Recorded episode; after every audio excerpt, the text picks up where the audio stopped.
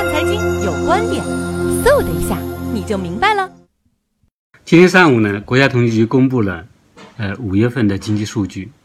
嗯，那么这个是我们国家统计新闻发布会的一个重要的改革，就开始逐月公布呃月度数字啊，这一点呢，我觉得呃企业家也好，经济学家也好啊，都值得高度的关注，嗯。那么在这些数据里面，很重要的一点就大家很关注工业啊，规模以上工业增加值的呃增长的情况啊，因为它涉及到这个经济的是上行还是下行啊。那么五月份的规模以上工业的呃增加值增幅呢是百分之六啊，和四月份是持平的。那么一到五月份的规模以上工业的呃增加值的增幅呢是百分之五点九啊。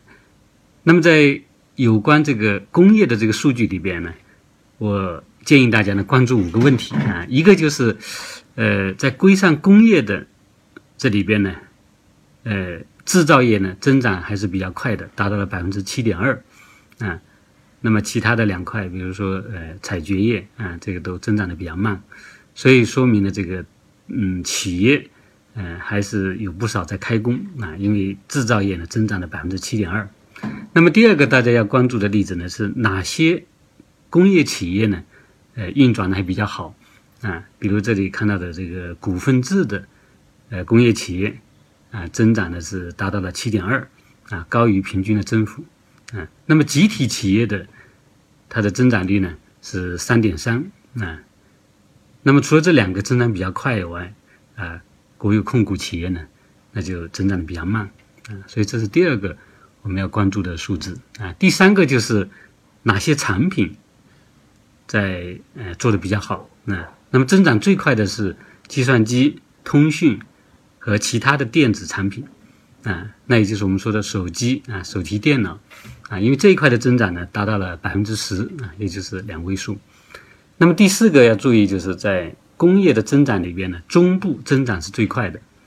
那就是七点。达到百分之七点一啊，高于其他三个地方。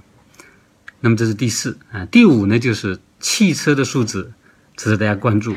啊。五月份整个汽车产量达到了两百零八万啊，超过两百万辆，那么增长了百分之四点一啊。但是很奇怪的是，在其中呢，这个轿车呢，它是下降了百分之二点六啊，只有九十万辆啊。这也说明了一点啊，就是。目前来说啊，汽车特别是轿车的市场已经趋于饱和啊，也就是说，我们呃每年这样的一个汽车的产量呢，现在实际上是受到这种消费能力的影响啊，所以我觉得啊，今天公布的这样的跟工业有关的数字，建议大家去关注这五个数字啊，一个就是制造业本身的增长，哪些企业的增长，哪些产品的增长，哪个地区的增长，还有就是轿车那。它实际上是在下降的。